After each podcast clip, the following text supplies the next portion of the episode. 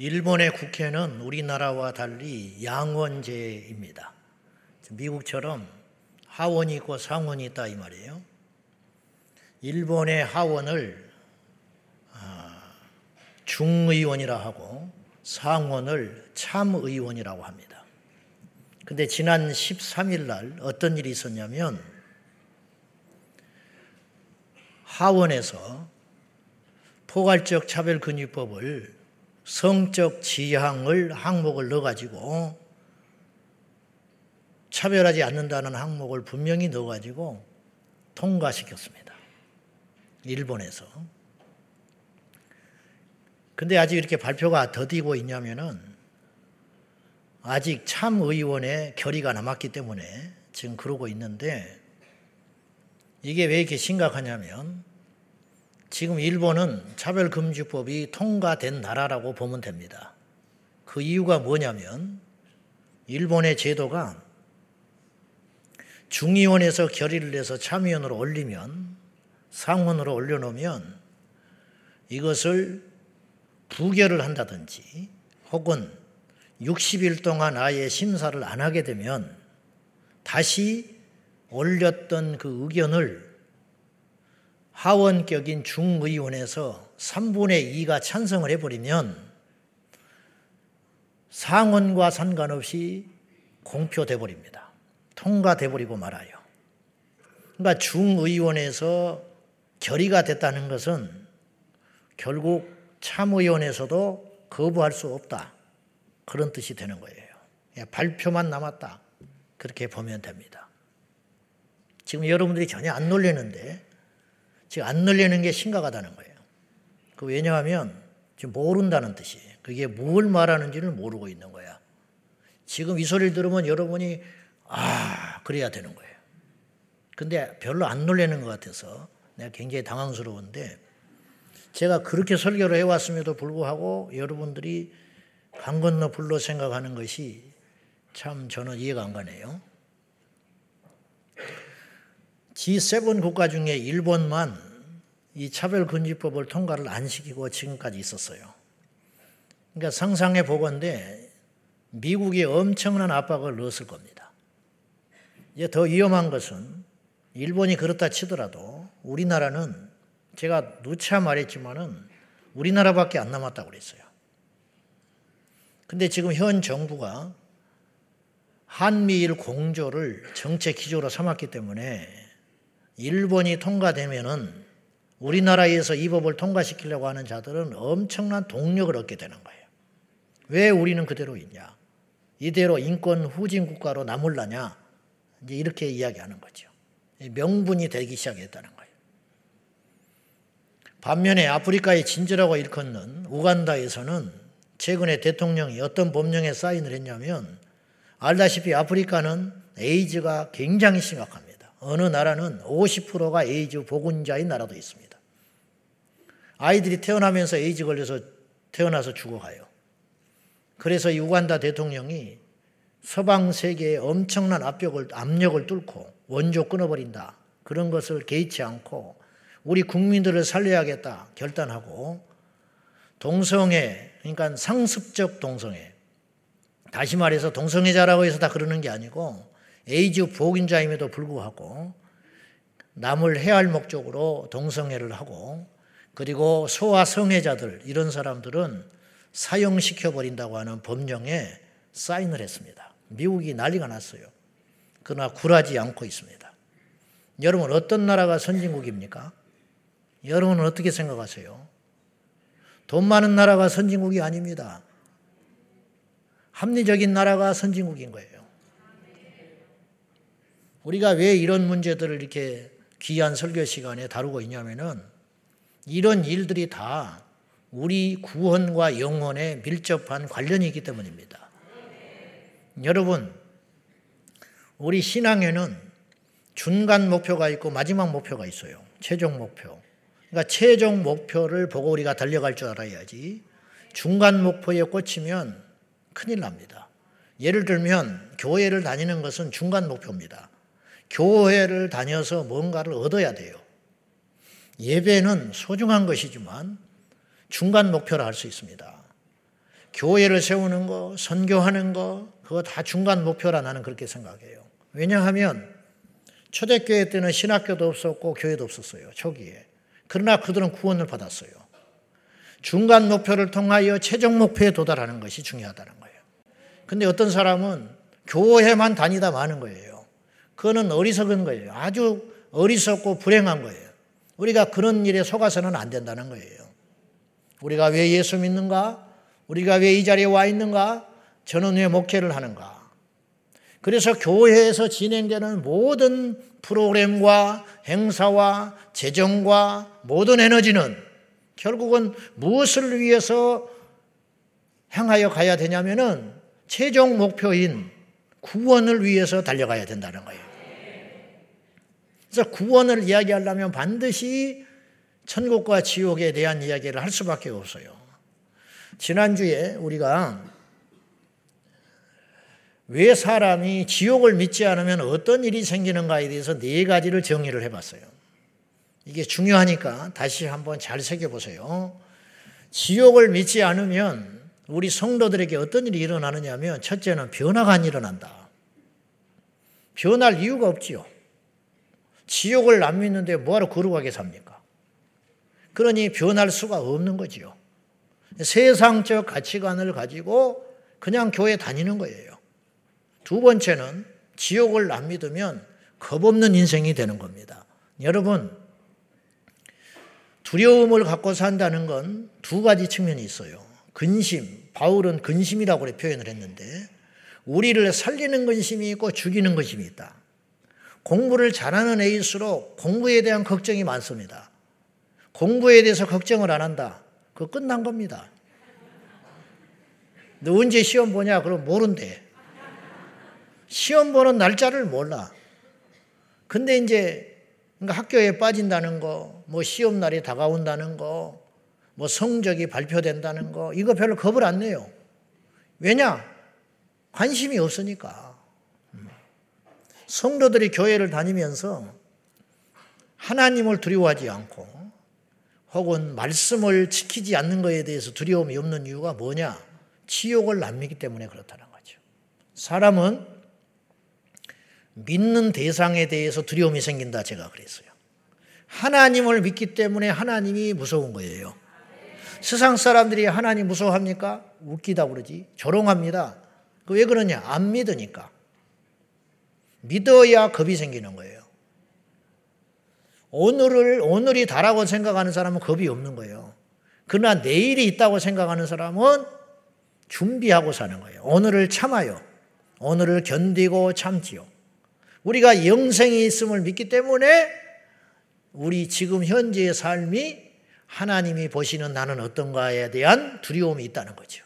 이런 건강한 두려움을 갖는 것을 마치 율법주의 양 취급을 하는데 그건 굉장히 위험한 만용이다. 그렇게 생각해요. 교회를 다니면서 겁없이 다니는 것은 위험한 것입니다. 세 번째, 지옥을 안 믿기 때문에 오판을 해요. 오판. 즉, 어떤 것이 중요한지, 어떤 것이 급한 일인지 별 이게 판단이 안 서는 거예요. 그래서 성경은 줄기차게 우리에게 이런 말 하는 말씀이 영생을 위해서 오늘을 포기하라는 거거든요. 그래서 밭에 감추인 보아가 집을 포기하면서 그 밭에 사는 거예요. 이게 천국이라고 그랬거든요. 내일을 얻기 위해서 오늘을 내려놓는 거, 하늘을 얻기 위해서 이 땅을 포기하는 거, 이게 정상적인 그리스도인입니다. 근데 지옥과 영생과 내세를 안 믿으니까 그런 판단의 기준이 없는 거지요. 네 번째, 지옥을 안 믿는 결과 어떤 일이 벌어지냐면 죄를 짓고 산다는 거예요. 인간은 필연적으로 약하니까 저부터서 죄를 짓는다고 그랬어요. 지으라는 뜻이 아니에요. 어쩔 수 없이 지을 때 죄인 줄 알면 빨리 돌이켜서 회개해야 되는데 지옥의 심판을 믿지 아니하는 거로 그냥 그렇게 살아가는 거예요. 간음을 하지요. 예. 재정을 함부로 남의 걸 뺐지요. 말로 남을 실족시키지요. 이게 겁 없이 이렇게 살아가는 거거든요. 이게 다 죄인데 그런 죄들을 짓고도 회개치 않는다는 거죠. 하나님이 정말 계시고 내가 이 상태로 하나님 앞에 심판대 앞에 선다는 걸 믿는다면 절대 그렇게 행동 못 해요. 그러므로 지옥을 믿지 아니하므로 모든 문제가 시작된다는 거죠. 오늘 연이어서 지옥을 피하는 것이 인생의 승리입니다.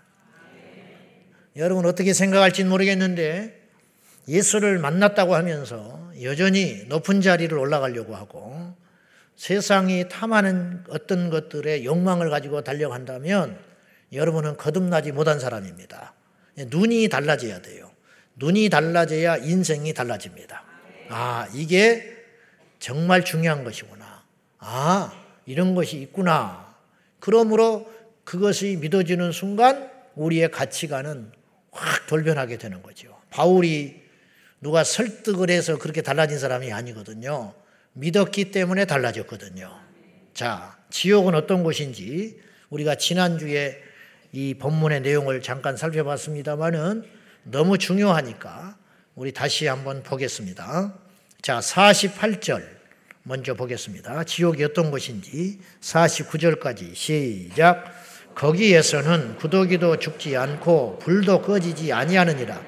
사람마다 불로서 소금치듯 함을 받으리라. 거기가 어디예요? 지옥이잖아요. 47절에 지옥이라고 나왔잖아요. 그러니까 거기는 지옥이에요.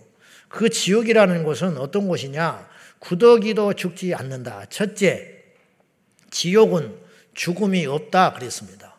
여기서 구더기가 죽지 않는다 그렇게 써 있지 않아요. 구더기도 이 단어 하나가 완전히 다른 거예요. 구더기가 죽지 않는다 그러면 구더기만 안 죽는 거예요. 근데 구더기도 그랬어요.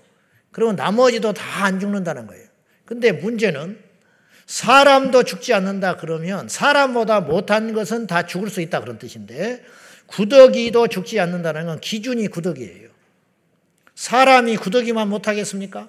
다시 말해서 구더기는 예수님이 비유로 말씀하시는 바 가장 하찮은 존재예요. 그런데 가장 하찮은 존재인 구더기도 죽지 않는다면 다른 건 말할 것도 없이 안 죽는다. 그거를 주님이 말씀하고 싶은 거예요. 지옥은 죽음이 없다. 천국에 죽음이 있다면 이건 불행한 일이지만 지옥에 죽음이 없다는 건 저주입니다. 두 번째, 불도 꺼지지 않는다. 그래서요. 이것도 역시 전제를 생략하신 거예요. 예수님이. 뭐냐? 영원히 불이 꺼지지 않는다. 그 소리예요. 지옥을 예수님이 비유로 하실 때 이렇게 말했어요. 바깥 어두운 곳이다 그랬어요. 그러니까 지옥은 캄캄한 곳이에요. 그러면 여러분, 불이 있는데 왜 어두워요? 지옥의 불은 빛이 없어요. 이해되십니까? 지옥은 캄캄한 곳이에요. 그러나 불이 있는 곳이라니까. 이게 지옥이에요. 거꾸로 천국은 해가 없어요. 그러나 빛이 있어요. 계시록에 보면 천국은 어떤 곳이냐? 해가 쓸데없다. 해와 달이 쓸데없다. 그 말은 그 빛으로 살아가는 것이 아니다. 그리고 요한이 천국에 가서 환상을 천국을 미리 보면서 아무리 뒤져봤는데 교회가 없더라는 거예요. 성전이 없다. 왠지 알아요? 천국 전체가 교회예요. 천국은 빛도 쓸데없고 해와 달이 쓸데없지만 천국은 하나님의 빛으로 충만한 곳입니다. 지옥은 불이 있지만 어두운 것이라는 거예요. 얼마나 이게 엄청나게 무서운 이야기입니까? 이런 말씀은 성경에만 있는 이야기예요. 여러분, 재림이라든가 여인의 후손이라든가 부활이라든가 이런 말들은요, 성경에만 있는 말이야. 근데 이 이야기가 최근에 만들어낸 말이 아니라 신학적 용어가 아니라 이미 2000년 전 그리고 3500년 전에 이 말씀을 언급했다는 걸 보면 이 성경책이라고 하는 것은 아무리 생각을 해봐도 사람이 쓴 책이 아니에요. 그 지혜가 거기서 나올 수가 없어요. 하나님의 계시, 하나님의 보여주심, 그걸 썼기 때문에 창세기 3장에 어떻게 여자의 후손이란 말이 나오냐고. 여자의 후손은 예수님을 말하는 것인데. 어쨌든요, 지옥은 불이 영원히 꺼지지 않는다. 세 번째, 사람마다 예외 없이 그런 뜻이에요. 모든 사람이 지옥에 떨어진 모든 사람은 채소가 소금에 절여지듯이 사람 모두가 불에 절여진다. 소금 치듯 한다. 그러니 이 불이 겉으로만 태워도 우리가 고통스러운데 우리 폐부 속에 들어와서 불이 우리를 태워대니 살 수가 있냐? 이것이 지옥이다. 네 번째, 어떤 대가를 지불하고도 지옥은 가지 말자. 제가 그랬어요. 눈이 범죄하거든 빼버려라. 손이 범죄하거든 잘라버려라. 그리고 오늘 본문에서는 더 나가서 어떤 사람도 실족시키지 말라고 경고하고 있어요. 이 실족시킨다는 말은 그 사람을 망하게 한다든지 그 사람을 실망시킨다든지 하는 수준이 아니에요. 신앙에서 떨어지게 만들어 버리는 거. 천국에 가야 할 사람을 지옥에 떨어뜨려 버리는 행위. 이런 일을 저지르는 사람은 그 목에다가 연자맷돌을 딱 달아가지고 물속에 던져버리는 것이 낫다. 그 당시 연자맷돌은 맷돌 정도가 아니에요. 소가 굴리는 집채만한 돌. 그 연자맷돌을 목에다가 메고 바다에 던지면 살자가 누가 있겠어요. 예수님이 굉장히 센 말을 한 거예요, 지금.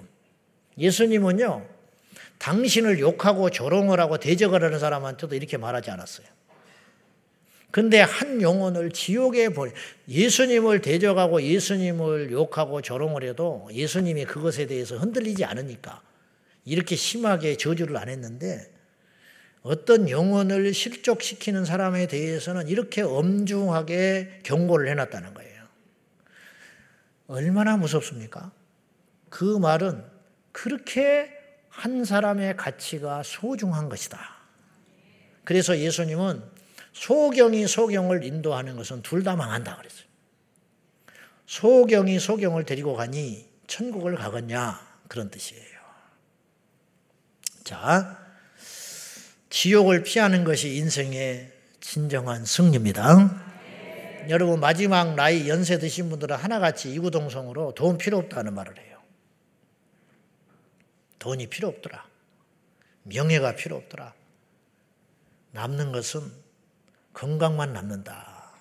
그래서 누워있는 왕보다 건강한 거지가 나은 거예요. 여러분은 어떤 사람이 되고 싶어요? 그냥 호흡기 끼고 누워있는 왕관 쓰고 있는 왕이 될래요?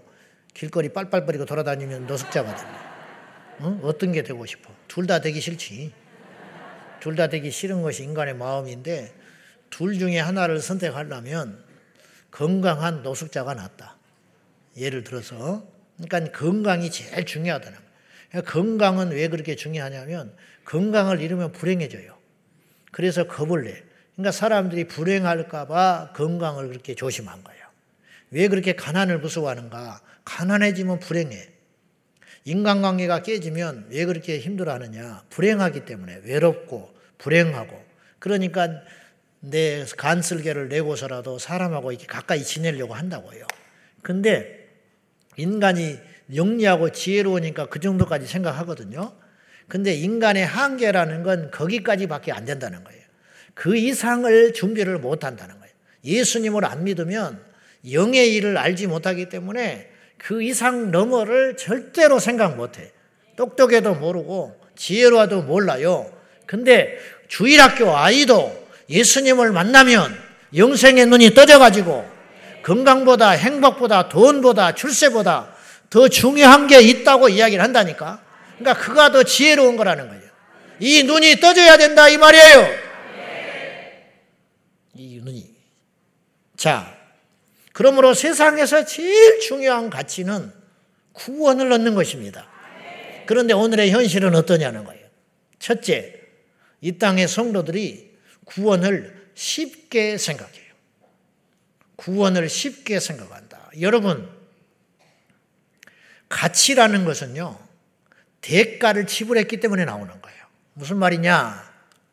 어느 재벌 회장이 1년에 연봉을 500억을 받는다. 하는 것도 없이 500억을 받네. 그렇게 말하면 안 돼. 그 사람은 죽을 둥 살 둥 이래가지고 500억의 가치를 1년 동안 받을 만한 자격이 되니까 500억을 받는 거예요. 그 사람이 그걸 받아서 어떻게 쓰느냐는 그 사람 양심에 맡길 일이고 그 사람은 충분히 500억을 받으면서도 적다라고 생각하지 너무 많이 받는다. 그렇게 생각하는 사람이 한 명도 없어요. 왜냐? 자기는 알거든. 내가 이것을 이루기 위해서 지금까지 어떤 희생과 노력을 하면서 왔는지를 알기 때문에 기꺼이 그 정도는 받아야 한다고 생각하는 거예요. 무슨 말이냐면, 천국이 어떤 곳입니까? 우리가 안 가봐서 그러는 거예요. 상상할 수 없는 곳 아닙니까? 기가 막히게 좋은 곳이 천국 아니요. 그러면 그 천국이라는 것이 쉽게 우리에게 주어졌냐는 거예요. 그냥 얻으니까 그런가 보다 하는데 결코 그렇지 않다는 거예요. 그러므로 천국은 은혜로 받기는 받았지만 결코 우리가 쉽게 생각할 것이 아니라는 거예요. 그런데 현대 그리스도인들은 교회만 나오면 어찌어찌 천국 간다는 생각을 하고 있는 것 같아. 그렇게 강단에서 말하지도 않고 성경에서도 그렇게 말하지 않아요. 어느 성경에 구원이 쉽다고 했으며 교회 나오면 구원받는다고 하며 시간만 지나면 구원받는다는 말이 어디가 있어요? 그렇게 설교한 목사도 없고 성경도 없어요. 근데 어찌된 일인지 교인들은 그렇게 알고 있어. 중간에 뭔가 크게 잘못된 거지요. 마귀가 장난질한 거야. 복음을 못 듣게 한 거야. 복음을 왜곡시켜서 듣고 있는 거야. 누차 말하지만 구원은 쉽지 않아요. 구원은 쉽게 생각하면 안 돼. 교회만 다닌다고 구원 얻는 것도 아니고 직분을 받았다고 구원받는 것도 아니고 세례 받았다고 구원받는 것도 아니고 신학을 해서 목사가 됐다고 구원받는 것도 아니야. 그렇다면 쉽지. 그렇다면 쉽다고. 신학만 해서 구원받다면 쉽지. 세례만 받아서 구원받을 것 같으면 쉽지. 죽기 전에 세례 줘버리면 되니까. 직분을 받아서 구원을 받는다고 치면 너무 쉽지. 열심히 어떻게든 해가지고 눈에 들어가지고 교회 안에 직분을 받아서 나 구원받았다. 너무 쉽지. 그러나 그렇지 않다는 거예요. 현대 그리스도인들이 구원을 쉽게 생각해. 그래서 역설적으로 구원 얻는 자가 적다는 거예요. 구원을 어렵게 생각해야 구원 얻는 사람이 많아지는 것이거든요. 무슨 말인지 아시죠? 구원이 만만치 않아. 그래야 열심히 생기고 십자가를 만나고 기도하고 달려갈 것인데 구원을 쉽게 생각하니까 상대적으로 구원을 얻는 자가 많지 않아요. 음. 교통사고가 왜 많이 일어나느냐? 차를 안 무서워하니까 교통사고 많이 일어나는 거야. 신호 어기는 걸 쉽게 생각하니까. 두 번째, 구원을 자기 자신들이 받았다고 거짓된 잘못된 확신을 갖고 사는 사람이 많아. 구원을 받지 않은 것 같은데 자기는 받았다고 우기는 사람이 있다 이런 뜻이에요. 우리가 확신을 갖는다는 건 좋은 일입니다. 그러나 확신의 전제는 사실일 때 그 확신이 능력 있고 파워풀한 거예요. 즉 구원 얻은 사람이 확신을 가질 때 그 확신은 능력이 있는 거예요. 근데 구원을 받지 못한 자가 확신을 가지면 구원 얻을 길을 막아버리는 것입니다. 왜? 나는 구원받았다고 생각하니까. 아주 위험한 것이죠. 사도 바울의 고백을 들어보십시오. 고린도전서 9장 27절입니다. 다 같이 시작. 내가 내 몸을 쳐 복종하게 함은 내가 남에게 전파한 후에 자신이 도리어 버림을 당할까 두려워합니다. 내가 두렵다. 그래서 나는 내 몸을 쳐서 복종시킨다. 이 몸을 친다는 것은 학대한다는 뜻이 아니라 자기 삶을 끊임없이 긴장하고 산다. 그런 뜻이거든요. 나태하지 않는다. 기도하고 하나님을 잊어버리니까 노력하고 막 절제하고 참고 자기 자신을 이렇게 복정시켜지지 않는 앉으면 눕고 누우면 자고 싶고 그렇게 육체의 소욕을 따라 살지 않고 끊임없이 내 자신을 쳐서 복종시킨다. 이유가 있다. 내가 남에게 전파했다. 뭘 전파해? 예수님을, 복음을. 그러면 이 전파된 복음이 그 사람을 살렸다는 거예요. 그 사람이 구원받았다는 거예요. 그런데 나는 정작 도리어 나는 버림받을까 두렵다. 이 버림받는다는 게 누구예요? 주님으로부터 버림받는다. 지옥에 갈까 무섭다. 나는 내 자신을 왜 이렇게 혹독하게 다루냐면 내가 누구를 전도해서 천국으로 보내놓고 나는 정작 천국에 못 갈까봐 나는 무섭다. 여러분, 저는요, 설교자지만 지옥에 갈까봐 무서워요. 내가 이렇게 설교하면 믿음이 없다고 그래, 사람들이. 그건 하나님이 알아. 내 중심을 아시는데 나는 지옥이 무서워요. 왜 무섭냐? 믿기 때문에 무서워요. 난 우리 가족이 지옥 갈까봐 무서워요. 나는 내 새끼가 지옥 갈까 무서워. 나는 우리 부모님, 우리 형제들이 지옥 갈까봐 무서워. 무섭다고. 무서워. 저는 여러분이 지옥 갈까 무서워. 여러분, 복음의 전파라는 것도 우선순위가 있어요. 인간관계라는 것도 우선순위가 있습니다. 제일 넘버원은 내 자신이야. 이건 이기적이 아니고 어쩔 수 없어. 살라면 나부터 사는 거야. 그래서 불나면 나 혼자 도망가는 거예요. 물에 빠지면 나 혼자 살겠다고 나오는 거예요. 욕할 수 없어요. 본능이야. 내가 제일 중요해. 두 번째, 가족, 핏줄. 세 번째, 이웃. 그리고 여유가 남으면 생전 모르는 사람한테 관심 갖는 거예요. 누구한테, 여러분 길거리 가다가 누구한테 동정을 한다는 건 그 사람이 여유가 있는 사람인 거예요. 마음의 여유가 있고 경제적인 여유가 있기 때문에 남에게 도움을 주는 거예요. 내가 죽어가고 있으면 그런 여유가 안 생기는 거예요. 예수님도 복음을 증거할 적에 순서가 있다 그랬어요. 너희가 성령을 받으면 첫째는 예루살렘부터 전도해라. 예루살렘은 가족을 말하는 거예요. 그 다음에 유대로 가라. 유대는 누구냐? 먼 친척 고륙을 말하는 거예요. 그 다음에 그 다음에는 어, 사마리아로 가라. 사마리아는 원수된 자예요. 사마리아는 유대이기는 하지만 원수같이 여기는 자들이야. 그러니까 나와 관계는 있지만 평소에 미워하는 자들까지 가라. 그 다음에 마지막에는 어디까지 가냐면 아무 상관없는 자들께도 가라. 땅 끝까지 가라. 누가 알아줍니까? 복음도 그렇게 전하라는 거예요. 다시 돌아와서 바울은 평생 어떤 확신을 갖고 살았냐면 나는 구원 받았어 라고 하는 확신이 아니라 내가 구원 받았음에도 불구하고 내가 언제든지 주님 앞에서 잘못하면 실족할 수 있다는 확신을 가지고 달려간 사람이었어요. 이게 좋은 확신이라는 거야. 건강한 확신이라는 거야. 안전한 확신이라는 거예요. 구원을 받지 못했으며 설령 구원을 받았음에도 불구하고 내가 받은 구원은 하늘이 두 쪽 나도 뺏어갈 수 없다라고 말을 하면 어떻 보면 믿음이 좋은 것 같아. 그러나 어떻 들으면 그렇게 들리지만 자세히 들여다보면 그건 만용이에요. 만용. 아주 위험한 확신이라는 거죠. 빌리포서 3장 11절과 12절에서 바울은 또 이런 고백도 합니다. 다 같이 시작.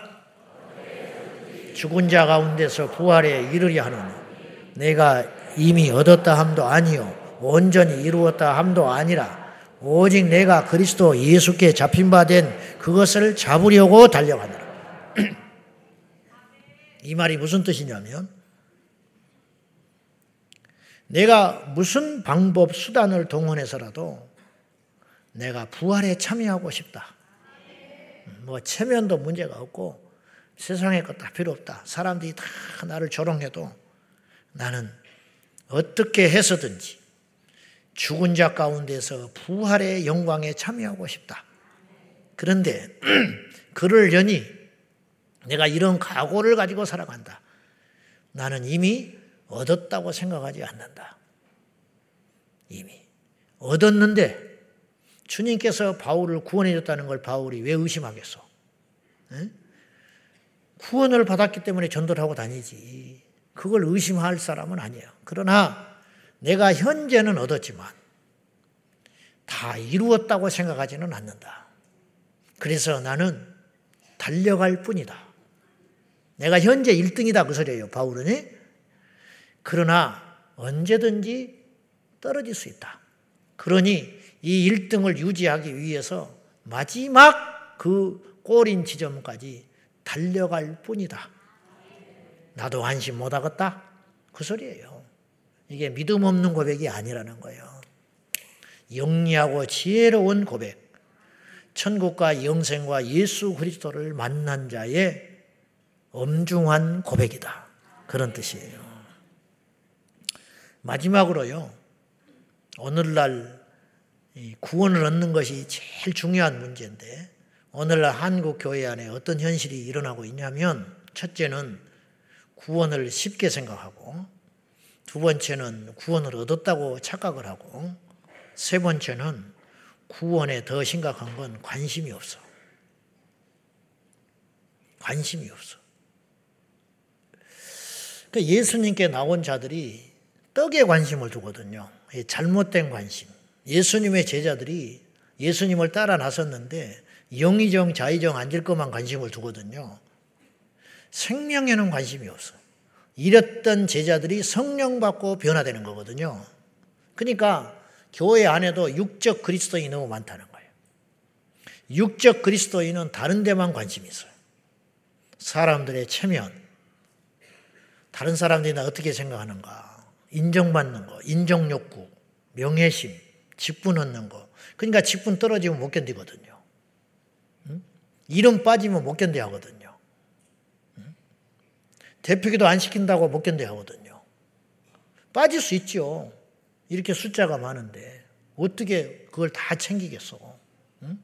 안 그래야 되지만 그렇지 않습니까? 여러분 중에도 섭섭한 사람 꽤 있죠. 나 교회 온 지 몇 년인데 저건 뭐 6개월도 안 됐는데 기도시키고 헌금을 많이 하나? 목사님께 이쁜 짓 했나? 그런 얼토당토 않는 생각을 하고 있는 거야. 관심이 온통 그런 데만 있다는 거예요. 응? 관심이. 그러니까 이런 말을 목사님들이 하고 싶은데 안 하는 거죠. 나는 하는데. 이런 일을 막 하고 이런 일을 하고 싶을 거야, 엄청. 사실이니까. 근데 기분 나쁠 필요도 없어요. 사실이니까. 여러분, 복음은 캐리그마라고. 무슨 말이냐? 선포지 설득이 아니에요. 예수님이 설득 안 했어요.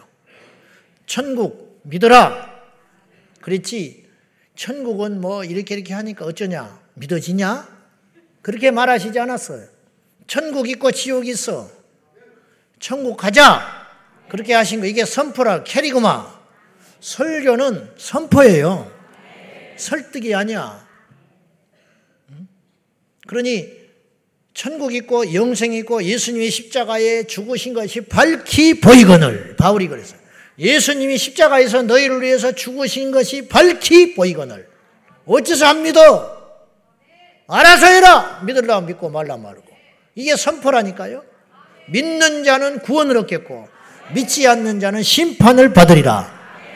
배짱이 아니고 큰 소리가 아니고 이게 원리라는 거예요. 캐리그마의 원리. 자, 다시 돌아가서 현대인들은 관심이 구원에 없다. 그러니 교회를 다녀도 헛다닌다는 거죠. 음. 다시 말해서 천국 가는 거, 지옥에 가지 않는 것에 대해서 관심 없어요. 성경을 그렇게 읽어도 성경 속에서 말하는 천국과 지옥과 영생의 이야기에는 별 관심이 없어요. 지난주 말미에 설교를 마무리하면서 제가 이렇게 마무리했어요. 교회만이 와서 할 수 있는 이야기, 교회에 와서만 들을 수 있는 메시지가 있다. 다른 이야기는 세상에 가서 들어라 이 말이에요. 다른 이야기는. 다른 이야기. 뭐 행복한 그 비결, 행복의 비결 세상에 가서 들어라. 문화 강좌 교회 와서 왜 기타를 배워? 응? 교회 와서 왜 영어를 배우려고 그러냐고? 응? 교회 와서 왜 처세술을 배우냐고? 어떤 바보는 결혼하려고 교회를 왔대. 응? 무슨 말인지는 알겠어요, 제가. 그러나 이제 그만하라 이 말이요. 이제 그 정도 교회 다녔으면 이제 철 들어야지. 아직도 장가 가려고 교회를 다니고 시집 가려고 교회를 다니냐 말이야. 그건 아주 목적이 잘못됐다는 거지. 처음에는 그럴 마음으로 교회를 나올 수 있어. 한 달쯤 다녀보니까 이건 아니야. 내가 이렇게 마음먹어서는 안 된다. 그렇게 깨우쳐야죠. 말씀을 통해서. 근데 깨우치지 못하는 건 또 강단의 잘못도 있지. 자, 폐일원하고 제가 신학을 할 적에 일주일에 두 번씩 의무적으로 예배를 드렸어요. 채플. 새벽기도 빼고. 총 세 번인데 두 번은 필수요. 한 번은 선택이고. 근데 이제 두 번 예배를 꼭 드려야 되는데 전국에서 내노라 하는 목사님이 다 와서 설교를 합니다. 다 와서. 그리고 가끔 신학자들이 또 와서 설교를 해요. 그런데 신학 대학에 와서 설교를 하면은 질에 선입견이 있으신 것 같아. 나 충분히 이해해요. 조금 어렵게 설교를 해야 된다. 신학생들이니까. 나는 7년을 신학을 하는 중에 일주일에 두 번씩 새벽 기도 빼고 일주일에 두 번씩 꼬박꼬박 어떨 때는 세 번씩 그렇게 예배를 참석을 했는데 제 기억에 신학교 강단에 서서 천국과 지옥을 설교한 목사님을 나는 못 들은 것 같아. 교수님 입에서 여러분 천국과 지옥이 있으니 우리 예수 잘 믿읍시다. 그렇게 호소하는 목사님들을 설교자들을 보지 못한 것 같아. 이게 지식에 속는다는 거예요. 자기의 지식에 속는 거야. 유일하게 한 번 돌아가신 신현균 목사님이 우리 교회에 오셔서 우리 학교 다닐 때 그분이 합동 측 부흥사인데 우리 교단에 와서 그것도 뭐 천국 지옥 이야기를 하신 것 같기도 안 한 것 같기도 하던데 부흥회 하듯이 펄쩍펄쩍 뛰면서 집회를 했어요. 그러니까 신학생들이 전부 발장 끼고 가만히 있었어. 구경했어. 찬성 안 했어. 그 표정은 뭐냐? 여기서는 곤란한데 저 양반 뭘 모르네. 여기 신학교야. 교회 아니요. 여기 지금 부흥회로 오신 거 아니요. 우리 신학생들이야. 그렇게 수준 떨어지게 그렇게 행동하면 안 돼. 그런다고 우리가 찬송할 사람들이 아니요. 그런다고 우리가 은혜 받을 사람들이 아니요. 무슨 말인지 아시죠? 왜 교회를 오래 다닐수록 영생의 생명의 복음을 안 들으려고 하냐 이 말이요. 왜 한국교회가 150년 복음이 들어온 지 150년째인데 초기 한국교회는 이러지 않았는데 강단마다 예수 천국 불신 지옥 예수 그리스도의 재림 십자가의 보혈을 외치던 강단이 어찌하여 어느 순간부터 자기 개발에만 열을 올리고 가정의 가치에서만 이야기하고 자기 만족, 행복에만 메시지를 전하는 이런 물탄 강단이 돼버리고 말았냐 이 말이에요. 제가 함부로 다른 목사님들 이야기하는 게 아니에요. 우리를 포함해서 마찬가지라 이 말이에요. 사도 바울은 정말 중요한 복음을 전하는 것에 대해서 그의 서신서에서 끊임없이 똑같은 이야기를 쓰고 있어요. 예수 그리스도와 그가 죽으신 십자가 외에는 내가 알지 아니한다. 전하지 아니한다. 내가 그리스도 예수를 아는 지식이 가장 고상한 줄 알고 그 외의 모든 것은 배설물로 여기노라. 계속 똑같은 말만 하고 있어. 그 요지는 뭐냐? 예수 잘 믿어라. 십자가를 붙더라. 예수는 그리스도 하나님의 아들이다. 이 똑같은 말을 하는 것이 나는 전혀 수고롭게 생각하지 않는다. 바울이 그렇게 이야기한 거예요. 음. 우리가 평생에 들어야 할 복음이 무엇이냐? 예수 그리스도. 우리가 평생에 들어야 할 복음이 무엇이냐? 오늘 내가 죽으면 하나님 앞에 심판대 앞에 섰을 때 어떤 준비를 하고 있는가? 이것에 대한 끊임없는 점검이 매 시간마다, 매 예배 때마다 우리 안에 들려져 와야 그래도 우리가 하나님을 붙들까 말까 한 강박한 인생인데 어떻게 우리가 천국과 지옥의 복음을 듣지 아니하고 정신을 차리며 깨어 있으며 예수님 재림을 준비하겠냐 이런 말씀이에요. 혹자는 이렇게 말을 하는 사람이 있을 수 있어. 목사님, 성경에도 구원이 영원의 구원이라고 언급을 했고 믿음의 결국 곧 영원의 구원을 받음이라. 그리고 죽으면 땅은 땅에 육체가 이 땅에 묻혀버리고 영원히 천국 가고 영원히 지옥 가는데 영원히 뭐가 아픕니까? 불에 태워진다는 게 말이 됩니까? 이런 질문을 할 수 있어요. 잘했어요. 그 질문을 답을 제가 드릴게요. 성경은 영혼의 부활을 말하지 않고 육체의 부활을 분명히 언급을 합니다. 고리도전서 15장에 이 썩어질 것이 썩지 아니함을 입으리라. 이 말은 이 육체는 썩는다는 거예요. 흙으로. 그러나 영원히 없어지지 않는 새 몸을 입는다고 성경은 이야기하고 있어요. 그래서 천국에 가면 먹어요. 우리가 먹고 산다고. 육체가 없는데 뭘 먹겠어? 천국에 가면 생명수가 있고 생명의 실과를 따먹고 우리가 산다. 이게 요한계시록에 대한 이야기죠.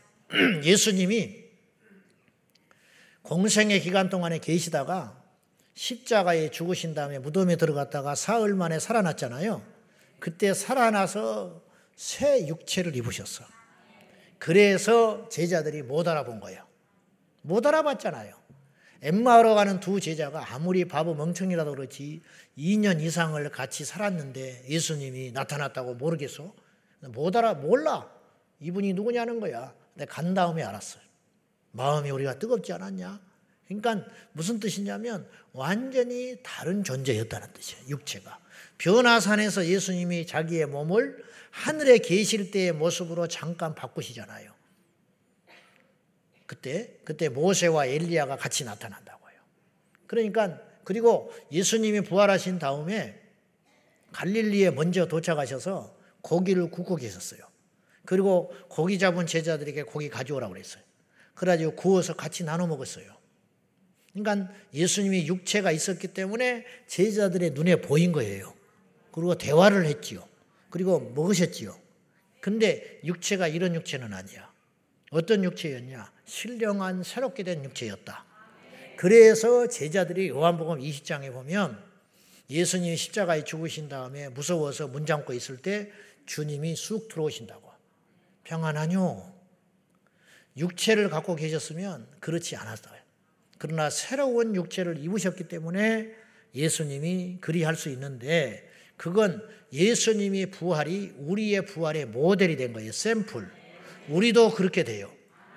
우리도 신령한 몸을 입어요. 그리고 그 신령한 몸은 우리가 지금 느끼는 것처럼 똑같이 기쁨을 누리고 만족함을 느끼고 평안함을 느끼고 행복을 느끼고 살아갈 수 있어요. 거꾸로 지옥에 가는 불신자의 육체는 영혼은 지금 음부에 가 있는 그 영혼들이 마지막 날에 다시 살아나서 육체를 입는다고요. 그리고 지옥의 심판불에 던져지는 거예요. 그러니까 그 육체, 새롭게 얻은 육체, 이 저주받을 육체를 입고 여러분 이 땅에 이 우리가 입고 있는 이런 이 흙으로 만들어진 육체를 입었다면 지옥에 가면 불타면 태워버리지. 이 살덩어리가 불을 견딜 수 있겠어? 그래 안 그래요? 그러니까 새로운 타지 않는 육체를 입고 영원토록 고통을 받는다는 거예요. 여러분 순한 사람이 화나면 무섭습니다. 선하신 하나님이 만들어 놓은 지옥은 천국이 기가 막히게 아름답고 좋은 것만큼 지옥은 무시무시하게 무서운 곳이라는 걸 아셔야 돼요. 하나님의 사랑이 큰 만큼 하나님의 심판과 진노도 무지막지하게 크다. 이것만 딱 알면 돼요. 봐주질 않는다. 그걸 꼭 기억하고 우리 모두가 인생의 참된 승리라는 건 무엇이냐? 내 영혼이 구원함을 얻어 지옥을 면하고 피하는 것. 이것이 우리 인생의 가장 중요한 승리라는 걸 꼭 아시고 우리 모두 우리 제자 황성께 성도 여러분 신학자가 되지 말고 신앙인이 되시고 지식인이 되지 말고 지혜로운 자가 되시고 하나님 앞에 깨어 있는 우리 온 성도들이 되셔서 지옥의 심판을 면하고 천국에 가서 영생공락 누리는 저와 여러분이 꼭 되시기를 예수님의 이름으로 축원합니다. 옆 사람과 인사해요. 우리 천국에서 만납시다. 다음 주에 다 죽자 그런 뜻이 아니요. 마지막에 천국에서 보자 이 말. 이보다 기가 막힌 인사가 어디 있습니까? 아멘. 자, 기도하십시다. 하나님 아버지, 인생의 승리는 잘 먹고 잘 사는 것이 아니라 내 영혼이 구원함을 얻어 내 새로운 육체를 입어 천국에 입성하는 것입니다. 우리 예수님 다시 오실 적에 이 땅에 남아있는 성도들이 호련히 변화되어 새 몸을 입어 공중에 들림받는다 했으니 우리 모두 예수님 오실 때 그 공중 들림에 참여하는 자들 되게 하여 주셔서 천국에 주님의 은혜로 주님의 공로로 넉넉히 들어가게 하여 주옵소서. 주님 오는 우리는 이 자리에 있으나 우리의 가족이 예수님을 떠나 있어서 마음이 아픕니다. 답답합니다. 눈물이 앞을 가리고 있습니다. 밥을 먹어도 먹는 것 같지 않고 기뻐도 기쁜 일이 없습니다. 주여 그 영혼들을 살려 주옵소서. 예수님의 이름으로 기도하옵나이다. 아멘.